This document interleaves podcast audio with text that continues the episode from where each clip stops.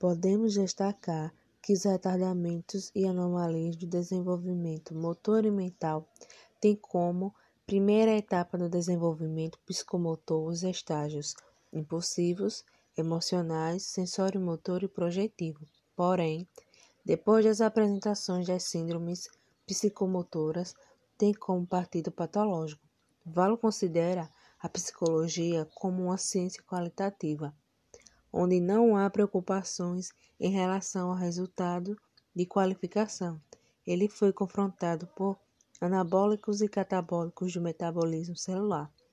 Com isso, foi levado a conceber a vida dos organismos como uma pulsação permanente de alternâncias opostas.